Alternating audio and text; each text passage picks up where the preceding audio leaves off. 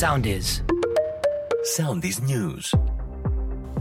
Με την Νικόλ Ποφάντη, ξεκίνησε η έξοδος των εκδρομέων για το Πάσχα με την τροχιά να προχωρά σε μέτρα για την κίνηση των οχημάτων στις εθνικές οδούς και τα πλοία και τα λεωφορεία των κτέλ να αναχωρούν γεμάτα από τα λιμάνια και τους σταθμούς των υπεραστικών λεωφορείων. Με 100% πληρότητα τα λεωφορεία των κτέλ. Ξεκίνησε αντίστροφη μέτρηση για να φτάσουν στις ψηφιακές θηρίδες των φορολογούμενων τα ραβασάκια του ένφια. Θέμα ορών είναι η αποφυλάκηση της Εύας Καηλή μετά τη χθεσινή απόφαση της βελγικής δικαιοσύνης.